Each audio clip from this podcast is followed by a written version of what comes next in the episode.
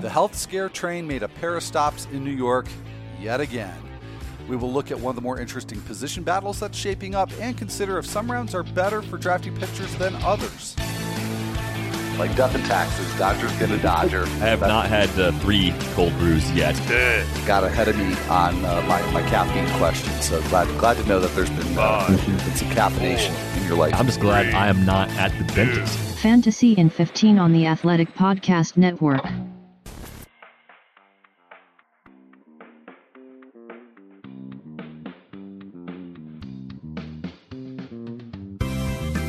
Welcome to Fantasy Baseball in 15 for Thursday, February 27th. I'm Al Melchior, and I am here with Michael Beller. And it would be nice, Michael, to be able to talk about something other than the Yankees and the Mets and their various health woes, but that's not what the news has given us today.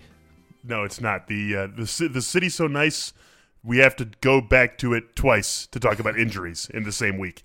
That's right, and both teams too, unfortunately. So we'll start with the the headline news here. Giancarlo Stanton, uh, he sustained a grade one right calf strain during uh, some outfield work that he was doing on Tuesday. Uh, that report coming to us from uh, James Wagner of the New York Times. He's going to have to rest that calf for probably a couple weeks, possibly even more. That obviously puts his opening day opening day status into question.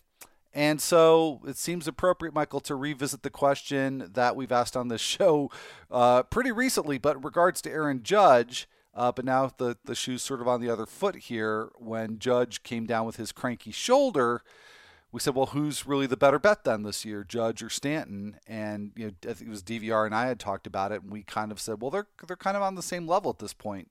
So now with Stanton now hurt and Judge possibly on the way back, ready to play group Grapefruit League games, possibly as soon as next week, has this situation flipped? Who at this point would you rather have? Yeah, even when Stanton was the one who was totally healthy, I would have still have rather had Judge. It just doesn't seem like the shoulder is that much of an issue for Judge, and it's his right shoulder too. So throwing an issue, but back shoulder, not his lead shoulder for a hitter. We're much more concerned about that lead arm, a left wrist for a righty, a left shoulder for a righty. This is a right shoulder issue for Aaron Judge. Now maybe there's uh, some DH ABs open for him, depending on what happens with Giancarlo Stanton's recovery. So uh, for me, Judge is the better bet. Uh, I liked him better coming into the season to begin with. Uh, uh, the power for both is immense. I mean, they are obviously similar players in what they bring to the table from a fantasy perspective. I just have a slight preference for Judge. All things being equal. So now that Stanton has what seems to be the more significant injury and is also behind timetable wise where Judge is, this one's pretty easy for me. I'm going to take Judge 10 times out of 10 if I have that opportunity. All right. Well, let me frame this a little bit differently here because already, you know, we're just a few days into uh, exhibition games, and I'm just getting weary of the injury news, and, and particularly with the Yankees. And, you know, these are both players that I think it's fair to say are injury prone. So, you know, maybe if we just say, all right, well, within the second or third week of the season, maybe all of this spring training stuff is going to be sort of washed out. You're going to have Aaron Judge, you're going to have John, Giancarlo Stanton. And again, I'm just speculating here. That might not be the case at all for hmm. either player. But if it is, do you, do you think one is a better bet just in terms of playing time? Forget performance. Is one a better bet in terms of playing time than the other? Gosh, that's a good question. I think, you know, I think Judge is. I, I feel like man, it, it's hard. You, you you go to the injury prone thing, and I, I, think we have to say it's true for both of them. Maybe even more so for for Judge, right? Just because two of three seasons in the league he has missed significant time. Stanton at least has a couple of basically full seasons under his belt, so percentage wise, maybe you're a little bit more concerned about Judge, but man, I don't see the Yankees ever putting Stanton in the outfield. You know, especially he's already dealing with an injury. To me, this feels like DH or nothing. Maybe when they go to an NL park, they'll put him out there for two out of three games in a series, but otherwise, it just feels like every plate appearance he gets is going to be as a DH. Uh, it's for for Judge at least, you know he's going to be out there when he's uh, when he is when he's healthy. So I guess I lean toward Judge in this one, but again, I mean it's remarkable how similar these guys are in in almost yeah. every single way. Right? It's they're, right. they're clones. They're the, they're the Spider-Man meme of uh, of Major League Baseball. So and and really in every way you slice it. So again, I lean Judge here, but I don't have a strong lean one way or the other on these two in, in terms of playing time. All right. Well, um, let's move on to the other side of town here uh, with the Mets. Now, we talked a little bit about the J.D. Davis situation on uh, the last episode of the podcast because that's when we first got the report that uh, he had been scratched, and uh, or actually, I don't know if it was an issue he was scratched, but he sustained the injury trying to make a defensive play uh, with the shoulder and that he was going to have an MRI on Wednesday. Uh, we have the MRI results, and they're a little bit odd.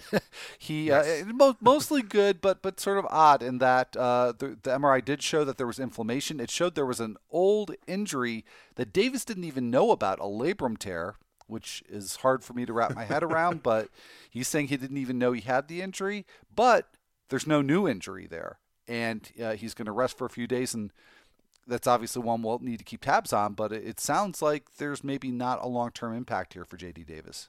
Yeah, it does. So, uh, you know, uh, bullet dodged, uh, one of the few uh, that you would expect for a team like the Mets to dodge, right? This seems like a team that is always getting in its own way or just having bad luck befall it. But uh, this one does not seem to be anything too serious. Obviously, we'll be keeping an eye over it uh, for the next few days, the next few weeks. But uh, I would say it is safe to treat JD Davis today the way you were uh, a couple of days ago before this injury surfaced. And this is a guy who people are excited about, Al. 22 homers last year, slugged 527, uh, 369 OBP. I think there's good reason to be excited about him. There was always plenty of power. Uh, you go back over his entire professional career, uh, spent mostly in the Astros system. The power was always there. I don't think this guy was a creation of the juice ball environment in 2019. So uh, I think there's good reason to be excited about JD Davis and hopefully uh, this uh, mystery labrum tear that uh, that was just there beneath the surface, literally and figuratively, uh, is something that doesn't cost him too much time. He's ready to go because I do think that he could be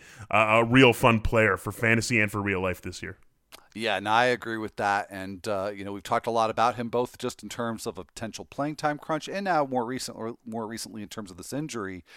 But there's a part of me that certainly is rooting for him, and then there's the part of me that already owns Dominic Smith in a league and saw that news and uh, you know, thought, well, maybe there's an opening or more of an opening now for Dominic Smith. So then, just as, you know, it's been a real roller coaster ride for me because just as we got this news about Davis, then there was also an item on Brandon Nimmo. Uh, and he was scratched from the Mets game on Wednesday in order to receive additional cardiac screening. And uh, according to Anthony DiComo of MLB.com, uh, Mets manager Luis Rojas said that the tests were precautionary and relatively routine. So read into that whatever you will. I think you can read into that whatever you want because it is very vague. And, you know, these are the kinds of statements that we get from teams uh, that oftentimes are later contradicted or, um, you know, maybe confirmed or, you know, it's, it's sufficiently vague that really you could read just about anything into it. So, uh, we'll just circle back to the question. It seems like I'm asking over and over uh, about this Mets outfield situation. Does anything change here with the news not only on J.D. Davis but now on Brandon Nimmo? You know, I, I, because we have so little go on, I, I, don't think we should be reading too much into it. I think we should. We think we have to proceed uh, with business as usual. Um, you say the, the the playing time crunch, and I think that's really the biggest thing to consider. Uh, even for Davis, as bullish as I am on him, even for him, I think the only guy who we can be certainly safe on is Michael Conforto.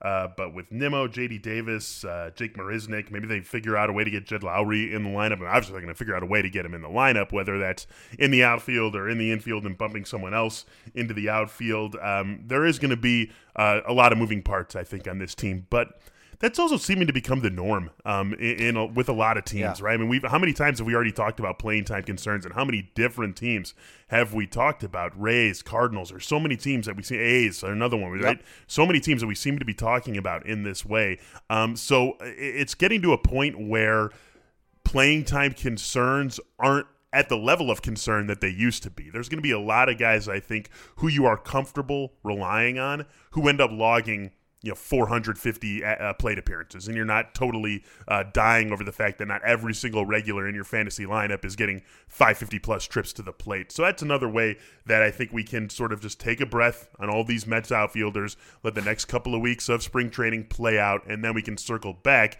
and hopefully have a clearer picture of what's happening there Well, I think you make an excellent point there, and one that I probably need to keep in mind a, a, little bit more often is that with the, I think the increased usage of the super utility. In fact, nobody's a utility player anymore. Everybody's super utility. but, but, but yeah, I think there is more of a pattern of teams going with you know four outfielder rotations, and you know the the Marwin Gonzalez type of player or uh, Ben Zobrist that you know can play everywhere and plays almost every day. So. Uh, yeah, we don't have to necessarily stress over there being duplication at a particular position, you know, like left field for the Mets. I think what worries me there is that it's you can you can um, kind of relax if there's one player that's out of the picture potentially, but when you got two or three, when you've got mm-hmm. Cespedes and Davis and Smith and um, Lowrie, uh, you know, I think you're talking about multiple players there that um, Rojas is going to have to find playing time for. So that's why that one's going to be one to, to keep on watching. And same deal, by the way, let's switch to pitching here with the Cardinals rotation where we've uh, got a lot of candidates. I mean, I think the focus has been largely on Carlos Martinez, and just from accounts I've read, and maybe this is my filter and my interpretation, but I, I feel like it's almost been reported or set up that Martinez, it's sort of like his job to lose. But we had three contenders pitch in the, the last couple of days, and um, two of them at least got got off on the right foot. Uh, Austin Gomber, a pretty nice outing after a uh, a lost 2019 season uh, against the Nationals on Tuesday. Went a couple innings, did give up a run, but pretty encouraging for him. And then that same game, Alex Reyes came in relief and was only able to get get one out and gave up a couple of runs. So obviously he's still an exciting uh, pitcher and somebody who has tremendous upside, but you know that first initial step was not a super encouraging one. And then on Wednesday, a, a terrific outing and the first one for Kwang Hyun Kim, uh, two perfect innings against the Marlins, the juggernaut Marlins, who are now five and zero. Oh, uh, with three strikeouts. Print so, those March banners for these guys or February banners. you know, so uh, I can't stress enough, and I'll probably stress it dozens of times between now and opening day, but we can't really put stock too much into uh, spring training numbers. But when there is a position battle, it's something to keep an eye on. You know, not after somebody's pitched two innings, but you know, it's a building block. It's something to watch. So I know this one's pretty interesting, and I, I think if I were uh, speculating on, on Carlos Martinez, I, I think I'd be a little nervous. Oh, I'm with you. I'm with you entirely, uh, especially since they've had success with him out of the bullpen right? It feels like even though there's still a ceiling and there's still something that the Cardinals understandably want to chase with him, that it's almost like his previous bullpen experience and success could work against him as a starter because they'll be like, all right, well, we know what he can do as a reliever. Uh, if this this just isn't working out, we can throw him back in the bullpen and make him a weapon in that way. So I would be concerned about that too. The one guy who really uh, is intriguing to me is Austin Gomber, just because you try to put yourself in the mind of of a front office and of a of a coaching staff, they gotta want Gomber to succeed. And that sounds, I, I, guess, sort of trite. They want everyone on their team to succeed, right? Of course. But just because of everything that this team has invested in Austin Gomber, a guy who's been part of the organization since what the, the middle of this decade, and I guess middle of last decade, uh, whatever that might be, and and going into now a season where he really does have an opportunity to break into the rotation.